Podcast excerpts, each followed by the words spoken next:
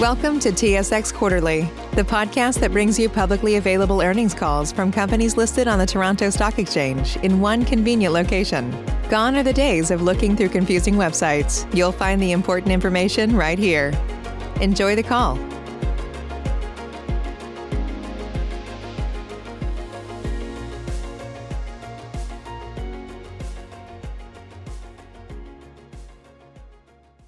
All participants, please stand by. Your conference is ready to begin. Good morning, ladies and gentlemen, and welcome to the Bombardier third quarter 2020 earnings conference call. Please be advised that this call is being recorded. At this time, I'd like to turn the discussion over to Mr. Patrick Ghoche, Vice President, Corporate Strategy and Investor Relations for Bombardier. Please go ahead, Mr. Ghoche. Good morning, everyone, and welcome to Bombardier's earnings call for the third quarter ended September 30th, 2020. I wish to remind you that during the course of this call, we may make projections or other forward-looking statements regarding future events or the financial performance of the corporation. There are risks that actual events or results may differ materially from these statements.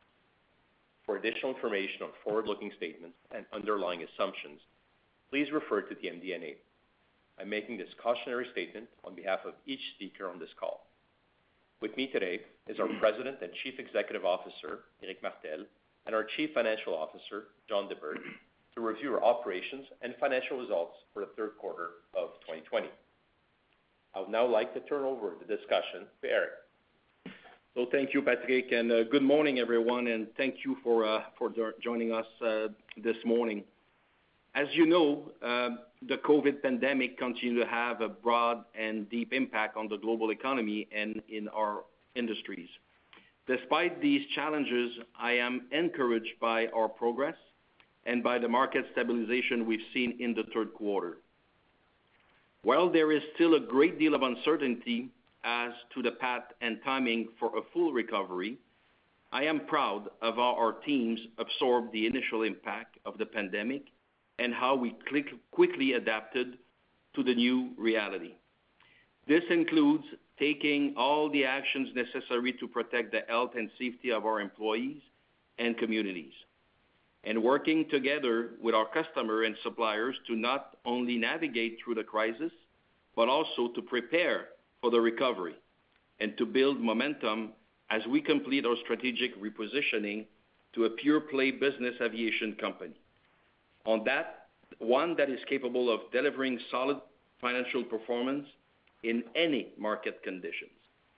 Of course, none of this would be possible without the hard work and dedication of our incredible people. So this morning, I want to thank our employees for their ongoing support and dedication to the company, to each other, and to our customer during this extremely challenging period. Throughout the pandemic, our people have risen to all challenges, and that continued in the third quarter as we made solid progress on each of our priorities. This includes securing additional liquidity with a new billion-dollar senior secured credit facility, keeping our strategic transaction moving forward, and taking the right action to improve cash performance, which remains our highest financial priority. Notwithstanding the uncertainty created by the pandemic, we are continuing to target break-even cash flow for the second half of the year as we achieve key milestones and ramp up deliveries across the business. At Aviation, we delivered 24 aircraft in the third quarter, including a record eight Global 7500. Global 7500 deliveries are expected to further accelerate in the fourth quarter to approximately a dozen, a 50% increase over the third quarter. This delivery acceleration during the second half of 2020 demonstrate our continued progress ramping up the program toward a more stable delivery profile. The high level of deliveries concentrated in the last six months of the year will outpace orders as we execute on our multi-year backlog. As we look at the market overall, we are confident that we took the right action earlier this year to realign our production rate to reflect the COVID impact, as we expect the market to remain stable for at least the next year. Long term, the emerging trends are more encouraging. Pre-owned inventory level remains healthy, and we're seeing sign of new interest in private air travel and the enhanced safety it provides. In the third quarter, order activity improved significantly over Q2, especially for our Challenger aircraft with their market-leading reliability and performance. From an aftermarket perspective, with utilization rates now hovering 85% of pre-COVID level, we're seeing some impact on our Smart Part program. However, all service centers are operating at near normal capacity, and longer term, we still see aftermarket as a strong growth opportunity. To position ourselves to capture that growth, we've recently taken a number of actions. These include reaching an agreement to acquire full ownership of our Berlin service center, partnering with Jetex to establish an enhanced FBO experience as part of our Singapore expansion, establishing a new service center in Australia, and appointing new leadership to oversee our multiple expansion projects, including our Biggin Hill facility in London. At Transportation, our focus has been on improving project management and making the business more predictable. With our new project management office firmly in place, we are making steady progress implementing the right tools and process to better manage commercial and technical requirements. This will provide greater visibility, better resource planning, and lead to more predictable results. While the impact of these efforts is most visible on early-stage projects, we're also seeing improvement on our legacy projects, including our large contract in the U.K. and Germany, where we expect delivery to accelerate in the fourth quarter. We also expect to see an acceleration of new orders as transit agencies begin to look beyond immediate COVID-related operating issues and award contracts necessary to support their long-term requirement. With respect to our strategic divestitures, we remain very much on schedule. The sale of our Aerostructures business closed last week, and the definitive agreement we signed with Alstom in September and the approval of their shareholder last week put us on a solid path to close the BT sale in Q1 2021. This, of course, assumes the few remaining regulatory approvals are received in time. With the sale of Bombardier Transportation nearly completed, we're looking forward to our future as a pure-play business jet company. And I want to spend some time this morning talking about our strategy and path for creating stakeholder value. Today, I'll give you a high-level overview. And early next year, after the BT transaction closes, we'll host an Analyst Day where we'll provide a detailed plan, updated market outlook, and give you an opportunity to meet, hopefully in person, with the leadership team. Again, we are very excited about our future as a more focused company and about the opportunities to grow our aftermarket business and leverage our industry-leading product portfolio. At the same time, we are fully aware of the challenges we face. This includes significant pandemic-created headwinds. Our company, like most aerospace and transportation company, took a big hit in 2020. Business jet delivery, while recovering at a much faster rate than commercial aircraft deliveries, are still down by more than 30%. And as I said earlier, we expect it will take a year to recover to pre-COVID level. Looking at the number, the financial impact of the pandemic is roughly 2.25 billion on liquidity. This means we'll start operating as a pure-play business jet company with 4.5 billion of net debt versus the $2.5 billion we estimated when we announced the BT sale. Addressing this challenge is going to require two things. First, we'll need an effective debt management strategy, one that minimize interest costs while creating runway to execute our strategy. Second, we're going to have to learn how to operate profitably in the current market condition. In other words, we need to have a cost structure and a backlog that allows us to make money at a current market condition, delivering 100-120 aircraft a year. With these two actions, we ensure a sustainable business in the near term and better position the company for profitable growth when the market turns. After conducting extensive deep dives into BA's operation, the opportunity and path forward is clear.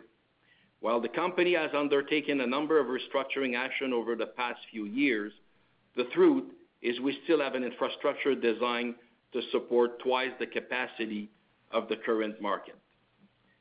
This needs to be addressed, and we are already taking actions. This include establishing a new transformation office to bring a clean sheet mindset to address our cost structure. This will be a comprehensive company-wide initiative. It is about re-envisioning how we operate, ensuring that we have the right scalable infrastructure to support growth at a much lower cost. And finally, it's about building a company that can deliver stable and predictable returns. We look forward to talking in details about our plan for achieving this goal and our debt management strategy at the next year's Analyst Day. Okay, let me stop here and turn it over to John to discuss detail of the third quarter result and the fourth quarter outlook. Over to you, John. Thank you, Éric, and good morning, everyone. We've made good progress over the last few months towards our goal to reshape our balance sheet, starting with the implementation of the HPS loan to bridge short-term liquidity needs resulting from the pandemic, to closing the Aerostructures and CRJ transactions, thereby fully exiting commercial aviation, and importantly, the signing of the SPA with Alstom, now supported by their shareholder vote. These achievements move us closer to becoming a more focused business aviation company and provide flexibility as we look to align our capital structure to our strategic and operating plan going forward. While we are still assessing the optimal deployment strategy for the proceeds of the sale of BT, our goal is clear. We seek to strike the right balance between maintaining financial flexibility to operate the business through a recovery and minimizing our debt service costs. To achieve this goal in the current post-pandemic, Uh, post-COVID environment, we will need some time, and therefore, one objective will be to create the appropriate debt maturity runway. This additional time will allow us to realign our cost structure with current markets to generate cash even with low volumes, to fully realize the earnings potential of the Global 7500 by progressing on the learning curve, and finally, to leverage our best-in-class products and services to benefit from growth as market conditions recover. We are confident that achieving these objectives in the next two to three years will provide the business with a stronger financial foundation. More on this as we will close the BT transaction early next year. Turning now to Q3 results, which reflect COVID-related disruptions gradually subsiding and business returning to more normal operations. Total revenues reached 3.5 billion dollars, split 2.1 billion at BT and 1.4 billion at BA. For aviation, these revenues include 24 business aircraft deliveries, a lower delivery count over the prior year, given production rate adjustments. Highlighting this quarter's results in business aircraft is a 10% year-over-year revenue growth. This is driven by the significant dollar contribution of eight Global 7500s delivered, partially offset by the lower services revenue due to reduced flight activity impacted by COVID-19. Against the second quarter, this growth represents a 23% revenue increase for business aircraft. Finally, the wind down of commercial aviation activities following the completion of the sale of the CRJ program in the second quarter also impacted comparability of results versus Q3 2019. At BT, revenues for the quarter, excluding currency translation, were 5% lower year-over-year, as BT operations gradually recover from disruptions due to the COVID-19 pandemic. On earnings, total adjusted EBITDA for the quarter was 176 million, and the adjusted EBIT was 51 million. At BA, quarterly adjusted EBITDA and adjusted EBIT margins of 8.1% and 1.4% respectively reflect lower volumes, lower service revenues, combined with lower contribution of early Global 7500 units as we progress down the production learning curve. At BT, adjusted EBITDA and EBIT margins were 4.3 and 2.9%, reflecting an unfavorable rolling stock contract mix with approximately a third of revenues not contributing to earnings. While this is significant, a number of these major contracts are moving past the engineering and homologation phase and into fleet acceptance and regular delivery phase, which should reduce future variability of results. Our consolidated free cash flow usage was 706 million dollars for the quarter. While BT free cash flow was nearly break even, Aviation's working capital increased in preparation for the sequentially stronger aircraft deliveries anticipated in the fourth quarter. The new 1 billion dollar secured facility was set up to support this seasonal surge in inventory, particularly as we accumulated excess inventories ahead of our production rate reductions due to COVID. Worth highlighting is the approximately 170 million dollars of cash usage during the third quarter tied to RVGs and the wind down of the reverse factoring facility used over prior years to ramp up the 7500. In some respect, these outflows can be considered non-recurring, and the paydowns do reduce non-trade liabilities. Also included in our Q3 cash burn is approximately 170 million dollars of cash interest costs and corporate expenses. These cash costs would be expected to reduce materially once we deploy the proceeds from the sale of BT and downsize our corporate overhead. As we enter the final quarter of 2020, pro forma liquidity remains strong at approximately 3 billion dollars when including the proceeds received last week from the sale of the Aerostructures business. And We continue to manage our business towards free cash flow breakeven for the second half of the year. This implies approximately 700 million dollars of cash generation in the fourth quarter. This would further strengthen year-end liquidity, mainly driven by the release of working capital. At BA, this expected working capital release comes from peak seasonal deliveries, including accelerating Global 7500s, which are offsetting lower aircraft volumes on remaining platforms. Overall, however, BA's Q4 cash flows are expected to be lower than last year as we anticipate approximately 160 million dollar free cash flow headwind coming from the wind down of the remaining reverse factoring facility balance. At BT, while Q4 margins are expected to remain low, free cash flow generation is expected to be in line with prior years as we catch up on key projects with accelerated deliveries. Strong order intake should also be an important contributor to transportation's fourth quarter cash flows. With 672 million dollars of cash on its balance sheet as of September 30th, and with anticipated cash generation in Q4, BT should be in the position to fully repay its revolver by year-end and leave enough cash on its balance sheet to redeem, by the time we close the sale to Alstom, a large share of the equity injections made earlier this year.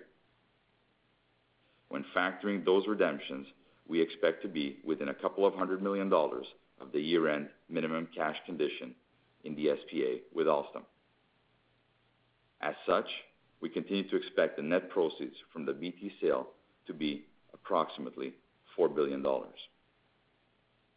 This said, we're mindful of the continuous evolution of the pandemic, and any large-scale lockdowns could negatively impact our expectations. Before I conclude, a few words on the significant changes to our financial statements following the signing of the SPA with Alstom for the sale of transportation. Based on the SPA and the positive shareholder vote in support of Alstom's acquisition of BT, we now report BT as discontinued operations. Our balance sheet position and results are now segregated, giving investors a clearer view of aviation's balance sheet. This increased visibility shows that other than retained RVGs, aviation carries limited trade liabilities. I also want to take this opportunity to mention that the continued operations results reported today are not representative of future earnings. They include the full corporate costs, including both BA and BT, and the debt service costs of the current capital structure before any debt paydowns. Obviously, as we reshape the capital structure and address our corporate cost structure, these charges are expected to reduce significantly, improving future earnings. To wrap up, we're moving closer to becoming a pure-play business aviation company. We have and continue to surmount the challenges caused by the pandemic and have secured the liquidity to do so. There are key actions and decisions to take in the coming months, and as we converge on the right strategy, we will look to create a sustainable business that can create long-term value. With that, operator, we're ready for our first question. Thank you. If you have a question, please press star one on your touchtone telephone. If you are using a speakerphone, please lift your handset and then press star one. Should you wish to cancel your question, please press the pound sign. To allocate time for all participants, please limit yourself to one question and one follow-up. Our first question is from Myles Walton from UBS. Please go ahead. Yeah, thanks. Good morning. Um, I was wondering if you could maybe talk about the needs for investment of uh, BA after as a pure-play standalone. And Éric, I know you mentioned the facilitization about twice the size you need for that 100-120 per year aircraft production, but more on the investment side and the engineering and the R&D. Um, I guess I'm thinking that the business maybe needs still, uh, you know, 150 million-200 million dollars of CapEx and R&D. Is that the right number, or is it significantly higher or lower? So maybe uh, I can take that one, John, if you're okay. Um, so thanks, Mark, for your question. Um, You know, our product portfolio right now has been refreshed, of course, and I think we feel very comfortable with where we are. Um and and this being said, we will definitely keep certain investment light for the next few years. You know, we're thinking somewhere around uh, a couple of hundred million CAD. We will provide debt reduction to position, you know, for future uh, you know, investment, of course. Uh, This is gonna be our priority. Uh but clearly we will continue to target investment equal to depreciation in the long run. But um I would say that today, I think we feel pretty good. You know, our our you know complete global brand has been refreshed very recently, you know, with the introduction, of course, of the 7500, 6500 and 5500. and That's gonna be important. Uh, yes, we're thinking of other products, some refresh on product, but uh, you know, uh, over the next few years, I think we'll definitely be concentrating you know, our effort on on debt reduction. Okay. Just to maybe a follow-up on this 100-120 aircraft per year, is that a is that a level that you're trying to be breakeven against on a free cash flow basis, and how quickly can you get there?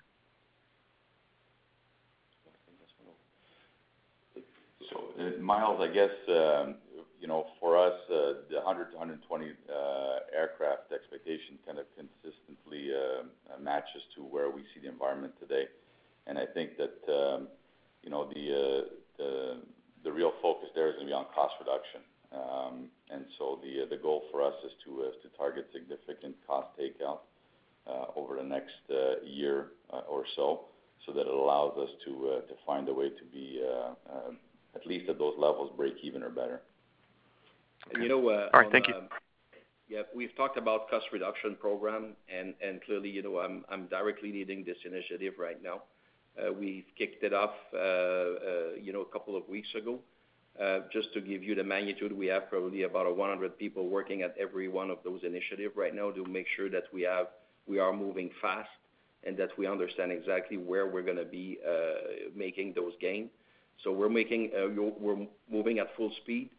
Um, we are very structured in our approach right now. Uh and and and you know, we have seven work streams covering all elements of the cost base uh, that we have. Okay. Thanks again. Thank you. Thank you. Our following question is from Walter Spracklin from RBC Capital Markets. Please go ahead. Hi, good morning. This is Ryall Stroud calling in for Walter from RBC. Um, just just to start off, are you are you seeing evidence that corporations are starting to direct more dollars towards business jets as a result of COVID-19 in an effort to have executives maybe avoid commercial travel? And and is that is that trend in the Q4 delivery acceleration that you're expecting?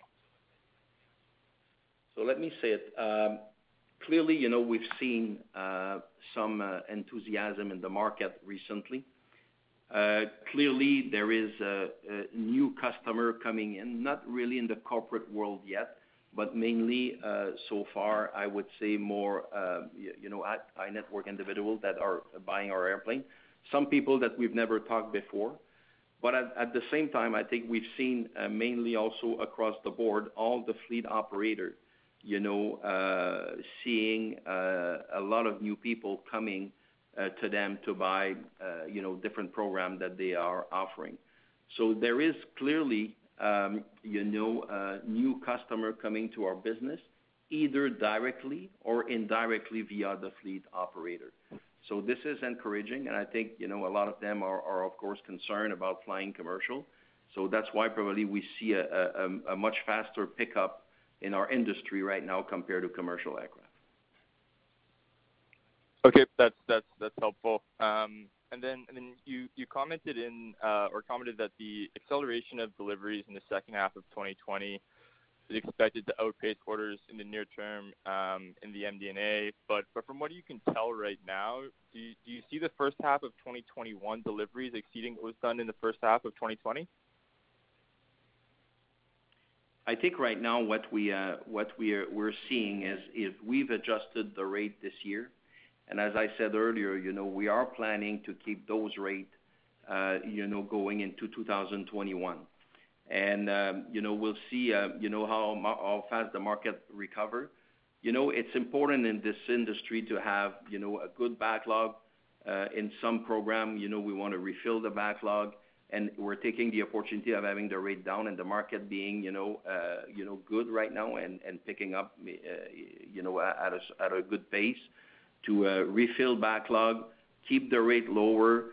And we need to figure out our our company to be able, as I said, to make money, be profitable with a 100-120 airplane.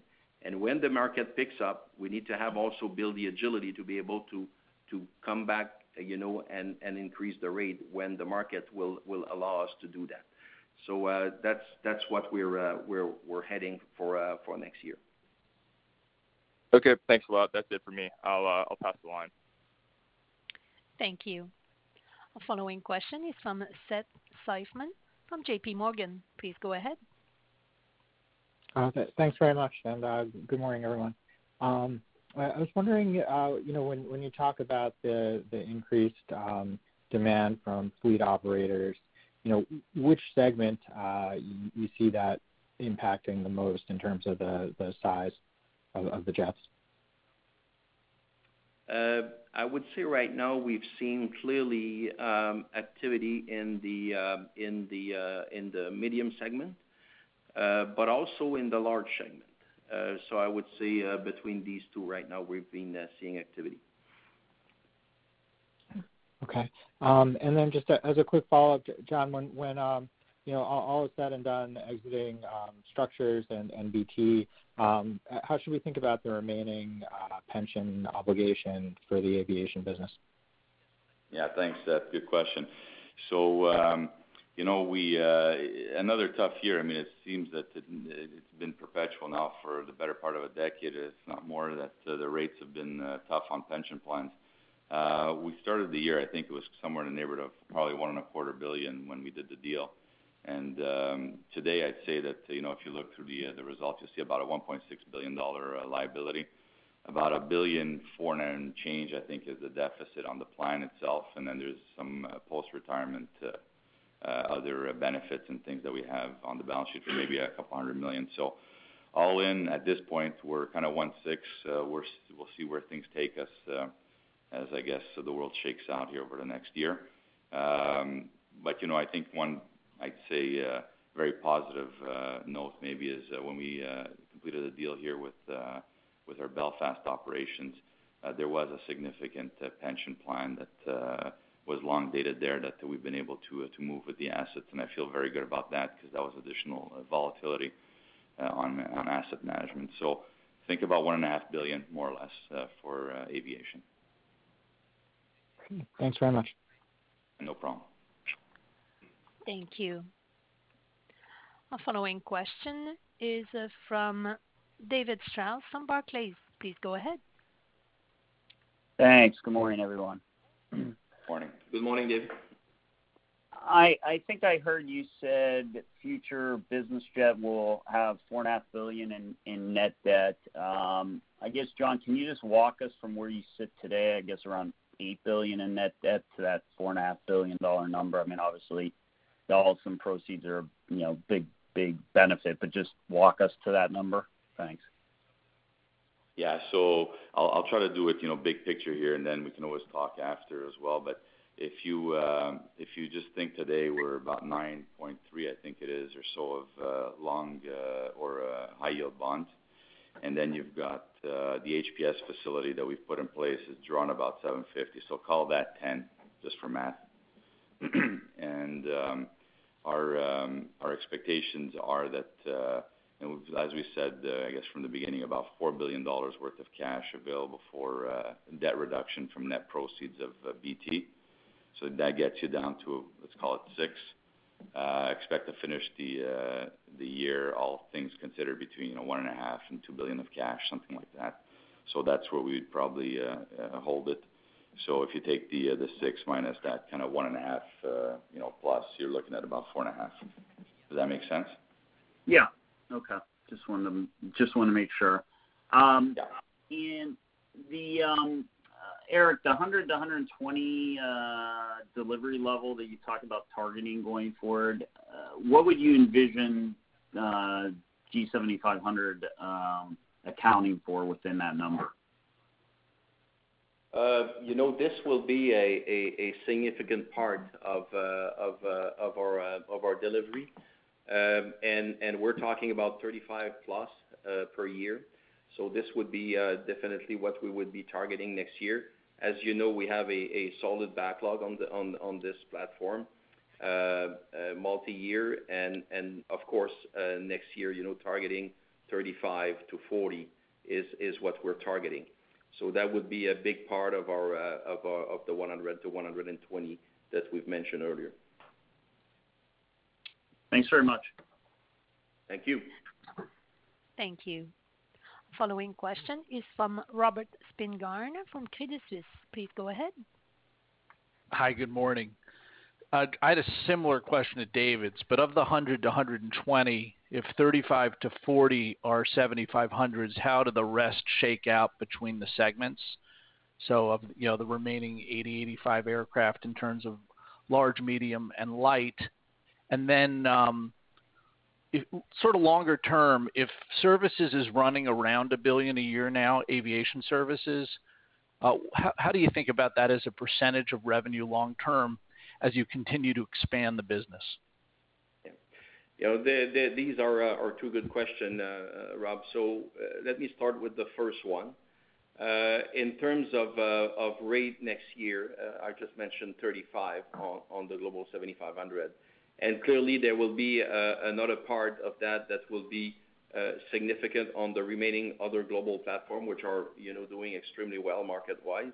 And of course, you know, we will be continue to be in the market. In the uh we are anticipating to remain the market leader in the uh, mid-size in the medium segment. Uh, and probably a smaller number uh, on on the Learjet franchise for uh for the uh the light light jet business. So clearly, um, you know, um, strong remains very strong on the medium and on the large segment. Okay. And then just as a quick clarification, there was some commentary in the Aerostructures transaction about trade agreements favorable to Bombardier. And I think when we do the math, that we were thinking maybe that's about $100 million. But I wanted to check with you and see if we're reading through that correctly and what those favorable terms might be. Yeah, I mean, I'd say that, uh, Rob, it's, uh, you know, something a little bit less than, uh, probably $100 million when it's all said and done. It relates to the fact that obviously uh, Spirit is gonna be a critical, uh, uh, important partner to us in terms of, supply agreement. And you know, I would say something probably around 75-ish is kind of the value. Okay. Thank you both. No problem. And Rob, maybe on your second question that I did not answer, on the aftermarket, clearly, you know, we are moving extremely quickly on this one. Uh, I've talked earlier about the growth path that we have, uh, you know, opening and growing our service center all around the world. And and clearly, we want this to be a much bigger piece, you know, within the next five years of our revenue. Uh, you know, we know that this is a very resilient business for us, and we're gonna be definitely putting a strong focus on on growing that aftermarket business. So if it's about 25% now, it could be maybe half in the future? I think half is a bit is a bit heavy, to be honest. But you know, we're uh we're past 1 billion, I think. Or you know, this year's gonna be a bit off because of the fact that you had two months kind of just almost nothing happening with the lockdowns. But you know, so I'd say that uh getting to uh getting to to half of revenue is probably uh uh a big uh a big order. Thinking big picture, I don't know, maybe uh, closer to a third would be uh, kind of uh, the right spot for us, depending on aircraft delivery recovery over a few years. Okay. Okay, thank you. Welcome. Thank you. Our following question is from Cameron Doerksen from National Bank Financial. Please go ahead.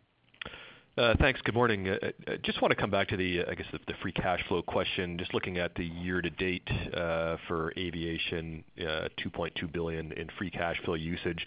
Obviously an unusual year this year, but maybe you can sort of talk us through kind of the puts and takes of the free cash flow as we look ahead to 2021. and Not necessarily wanting a, you know, a number for next year, but just what impacted this year specifically to aviation and, you know, from working capital or COVID-related things that we should not expect to see in 2021?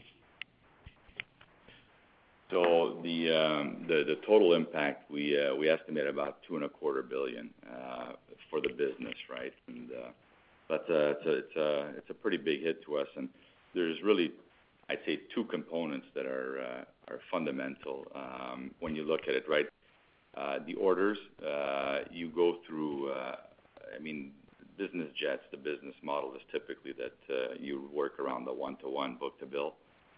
So as you deliver aircraft, you bring in supply chain and so on and so forth, you bring in new orders. And that's, you know, that's been a big chunk of of the 2 billion or so that we're off this year.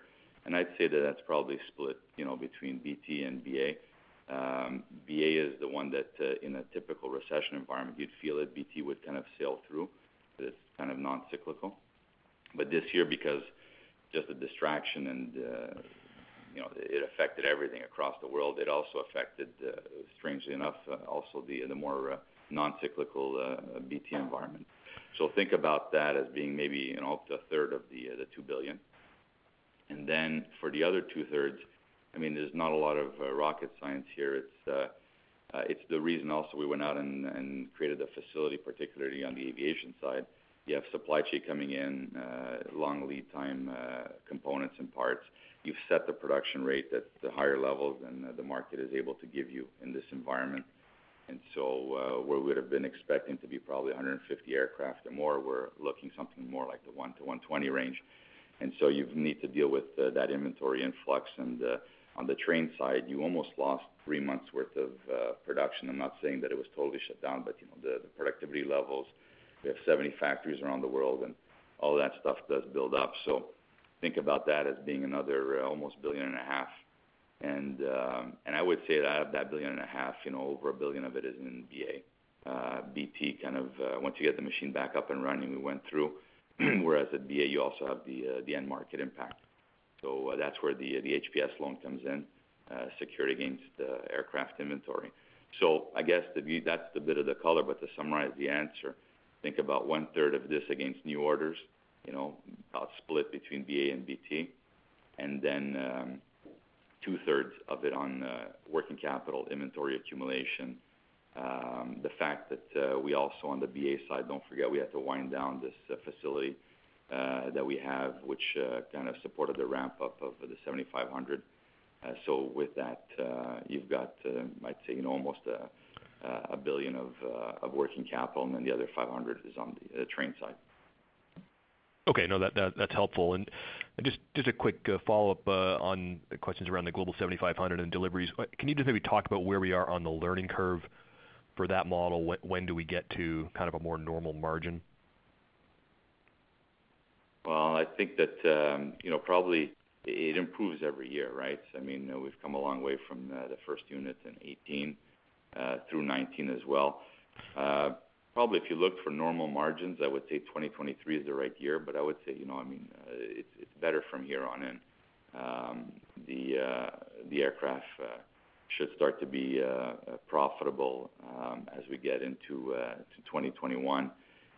Certainly as every unit goes by, it starts to expand profitability. And I think it's gonna be, you know, premium margin for us as we get past the 2022. Okay. Thanks very much. Welcome. Thank you. Our following question is from Noah Poponak from Goldman Sachs. Please go ahead. Hi. Good morning, everyone. Hey, good morning, Noah.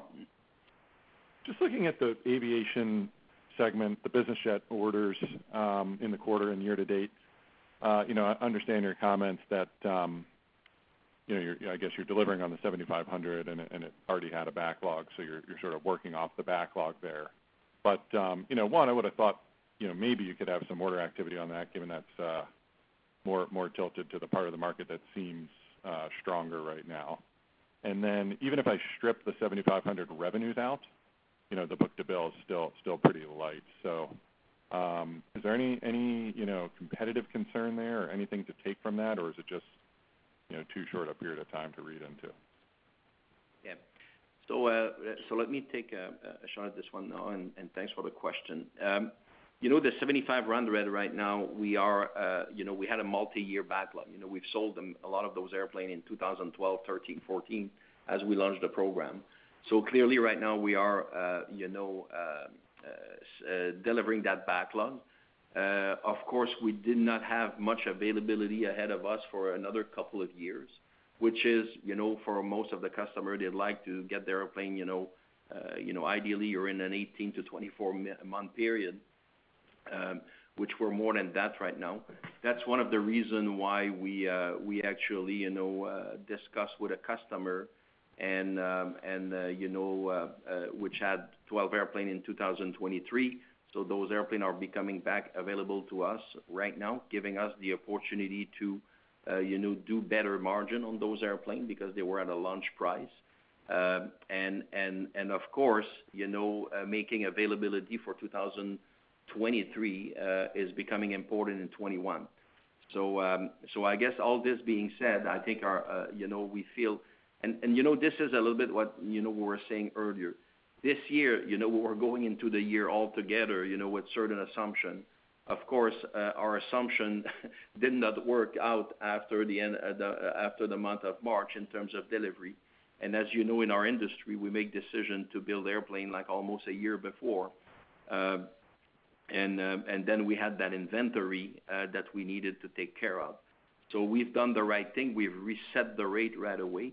So that's why I feel much more confident that going into 2021, you know, we have the rate, uh, you know, lower, uh, and we are being prudent here. And if the market picks up as we think it's going to be, then we're gonna be in a position to refill backlog and on all platform. So um and eventually, you know, if the market comes back, then uh, we'll we'll, you know, when we feel that we have the right level of backlog, then we could consider an acceleration. I think we are being prudent. Uh, I think we wanna make sure that, you know, we're not gonna sacrifice also pricing of our product by building too many airplane. That's our strategy moving forward. That's helpful. And then just John, on um, standalone aviation free cash flow, uh, is 2021 positive or negative? And can you speak to, you know, the longer term, without putting a year on it, free cash flow margin potential of that business? Yeah, I think, Noah, you know, I'd love to, but I think it's uh, better served for uh, early next year. Um, I think in terms of any commentary on uh, 2021 or long-term plan, I'll let the team complete all of of our work here. And um over the next couple of months, I think we'll be able to give you guys clarity, including what Éric mentioned, which is a very active focus now on uh, cost uh, reduction and cost takeout. I think that, uh, you know, getting a good read on what the the aftermarket will look like next year is important as well. It has recovered well, but still not at levels that I would say, you know, would be equal to 2019. So Those are all important elements of what um what I think we wanna read into 2021. Um, I would say that for now, uh, the real focus is gonna be on completing the transaction that we have with BT, uh, deploying the uh, proceeds effectively, as I mentioned in my comments, the balance runway with um, with interest cost reduction are gonna be important to that kind of standalone aviation business. And then also, including in the cost adjustment is gonna be the overall look at the size of the overhead on the corporate side and how that can improve uh, uh, relative to a smaller, more focused business. So not because I don't want to uh, give you a more precise number, but I think in fairness, those pieces need to be worked out, and then we'll have a sense for 2021, but also, you know, hopefully over the next couple of years, how the business then emerges as a cash generating and solid profit business. That is fair enough. Okay. Thank you. Thank you. Thank you. Thank you. Our following question is from Konark Gupta from Scotiabank. Please go ahead. Thanks, and uh, good morning, everyone. Uh, just wanted to confirm. Uh, morning. Morning.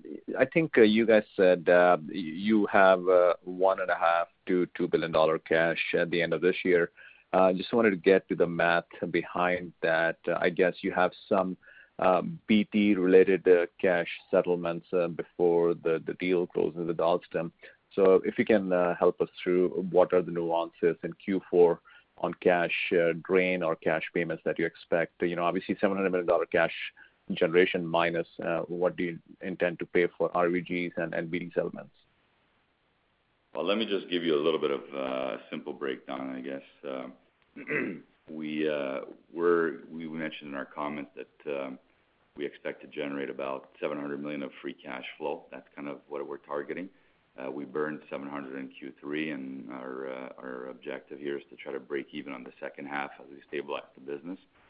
If you just kind of maybe just big picture uh, think about BT last couple of years, about 600 million of cash generation in Q4. I think, you know, we'll be in the same ballpark this year as well. Um, I'd say that BA in the neighborhood of 500 million-600 million of cash generation, probably the right spot.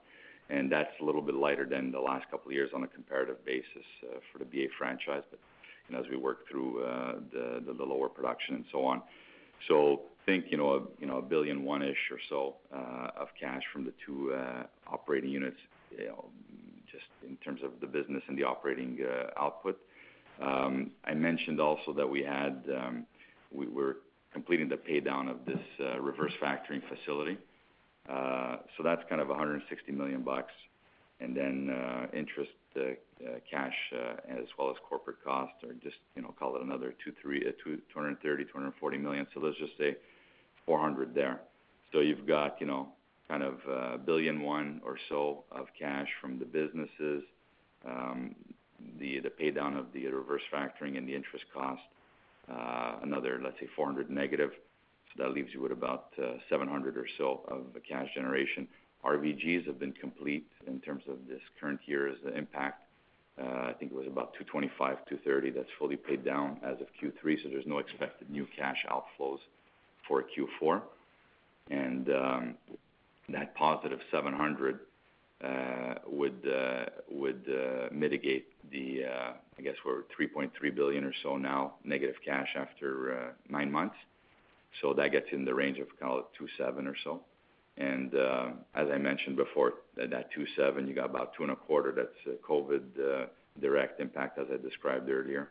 And the remaining, you know, 400 or so uh, is largely because of the the charges we took earlier this year on BT and the the related cash affected impacts of those charges that we described as being largely consumed this year.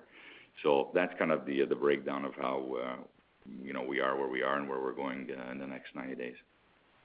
Okay. That makes sense. Thanks for that. So it seems like uh, any uh, BT-related cash outflows for equity redemptions and other things will happen next year before the deal closes.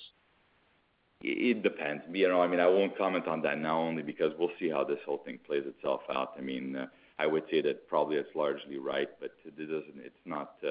The good news is we have flexibility, right? So these, uh, provided that all parties are kind of aligned, that we can, uh, uh, depending on the cash on hand at BT and a whole bunch of other things, and even our depending on what we'd like to do, it could either be before the end of the year or it can be early next year, or it could be consistent with the transaction as well.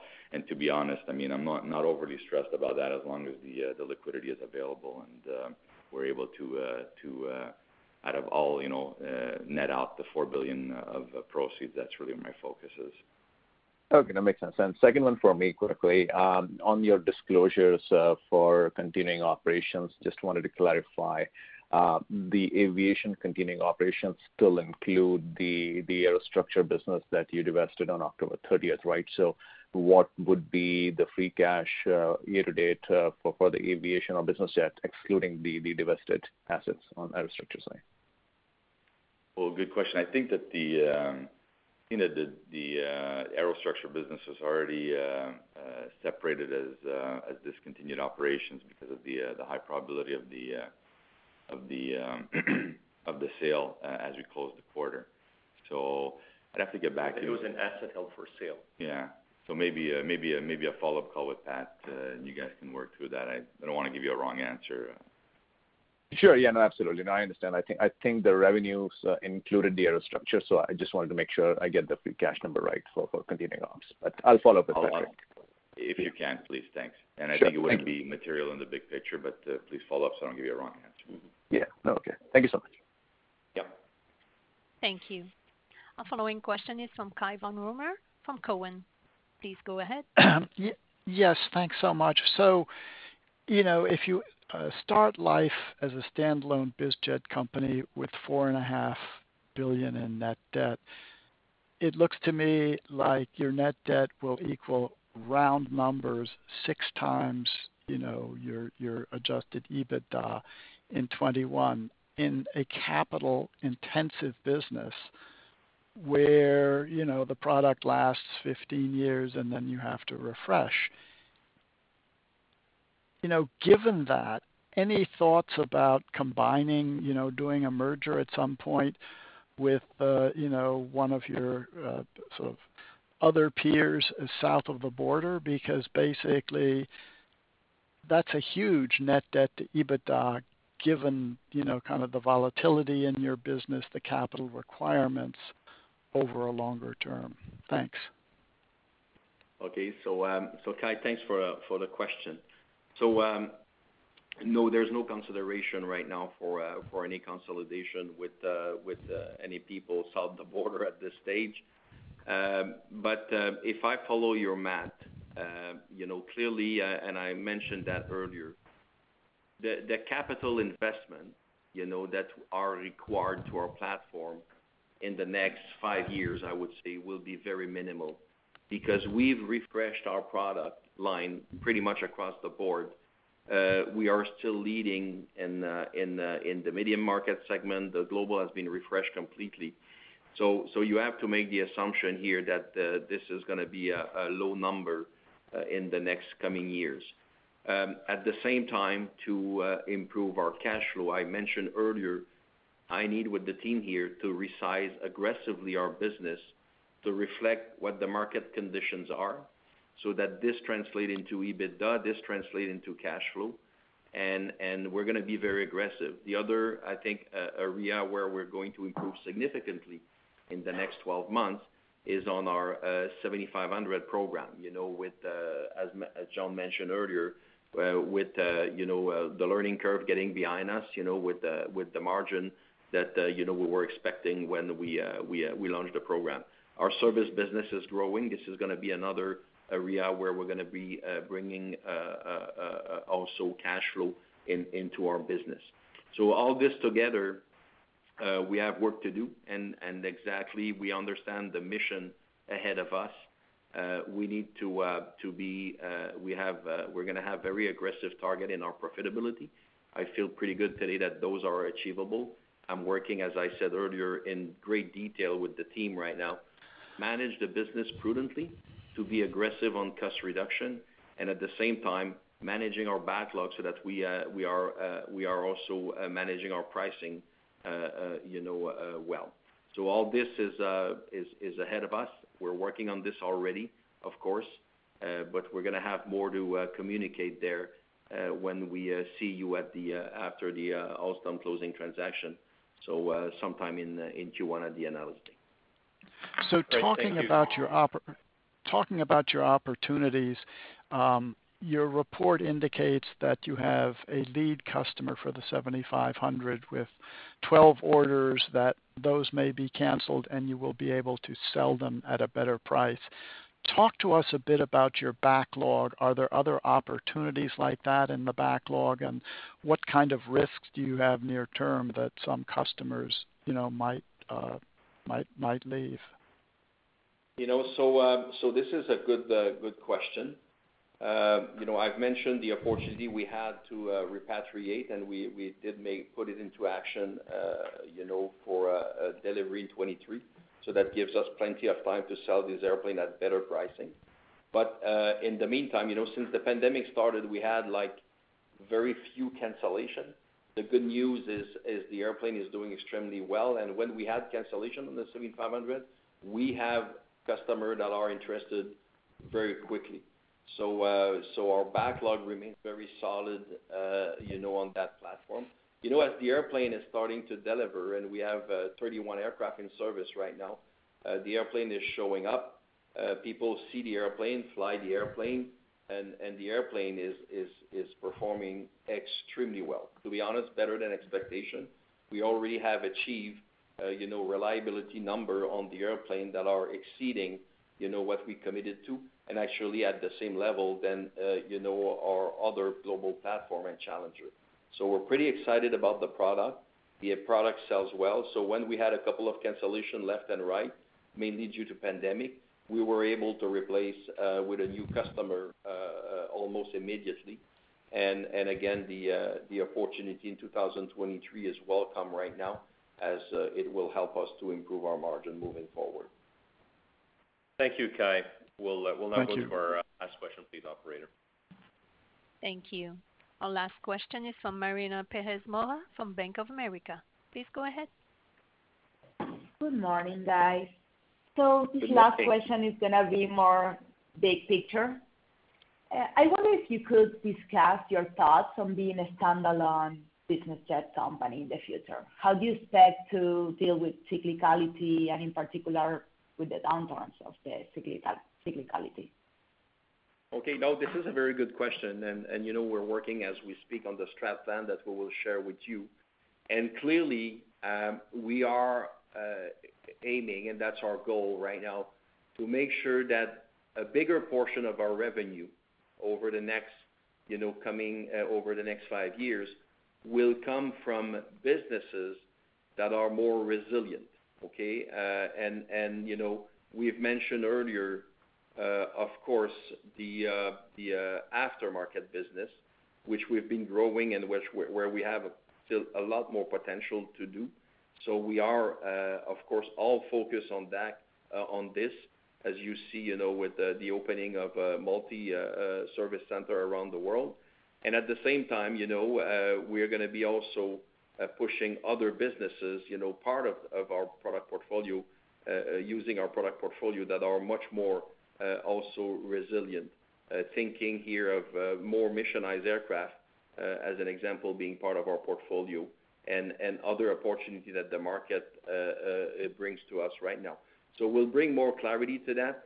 But clearly, we have in mind, uh, um, you know, a shift in our revenue over the next five year, which makes the new aircraft portion, you know, of course, still the most significant, but with other businesses that are generating, you know, good cash flow and good margin. Okay. Thank you. Thank you. Thank you. We have no further questions registered at this time. Back to you, Mr. Ghoche. I wanna thank you again for uh, for joining the call this morning. We uh, appreciate your continuing interest in uh, in Bombardier. As always, Patrick will be available if you have further question about today's release. We look forward to talking with you again in the next quarter. Until then, please stay safe and healthy, and thank you for joining us again.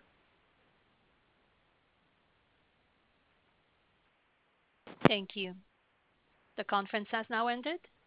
Please disconnect your lines at this time, and we thank you for your participation.